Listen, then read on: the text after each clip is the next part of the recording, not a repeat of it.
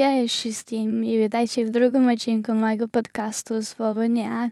Jestem Hanna i cieszę się, że możemy razem odkrywać piękno i znaczenie słów w języku polskim. Dziś skupimy się na słowie mieć. To słowo jest jednym z kluczowych czasowników w języku polskim i pełni wiele istotnych ról w naszych codziennych rozmowach. Słowo mieć jest używane do wyrażania posiadania czegoś. Możemy mieć rzeczy materialne, takie jak samochód, telefon czy książki, ale mieć to także sposób na wyrażenie emocji i stanu ducha.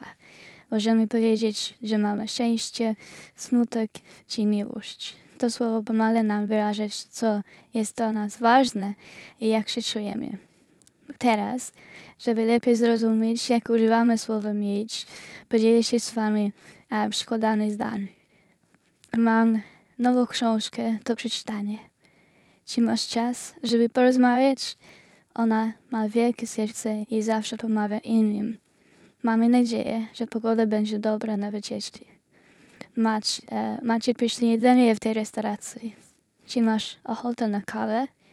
Ona ma piękny ogród pełen kwiatów. Czy jesteś pewien swojej decyzji? Mam uczucie, że coś jest nie tak. Czy możesz mieć zaufanie do tej osoby? Teraz, aby bardziej zgłębić znaczenie słowa mieć, opowiem wam krótką historię. Kasia miała wielkie marzenie, marzenie o podróży dookoła świata. Zawsze czuła, że ma w sobie ciekawość i pragnienie odkrywania nowych miejsc i kultur. Pracowała ciężko, odsiedzając każdą złot złotówkę, aby spełnić to marzenie. Po latach wysiłku i poświęceń Kasia w końcu mogła powiedzieć, mam wystarczająco dużo pieniędzy, żeby wyruszyć w tej tą podróż. Wyruszał swoją życiową przygodę, odwiedzając egzotyczne kraje, poznając niezwykłych ludzi i próbując nowe smaki. Podczas tej podróży Kasia nie tylko miała okazję wiedzieć piękno świata, ale także poznać siebie lepiej. Dzięki temu doświadczeniu stało się bardziej otwarte, ciekawe i pełne energii.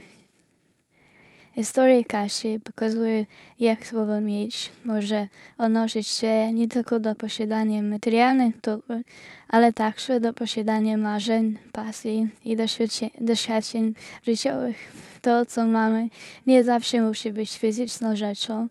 Często chodzi o to, co nosimy w sercu i umyśle. Dziękuję, że byliście ze mną w drugim odcinku podcastu Słowo Dnia.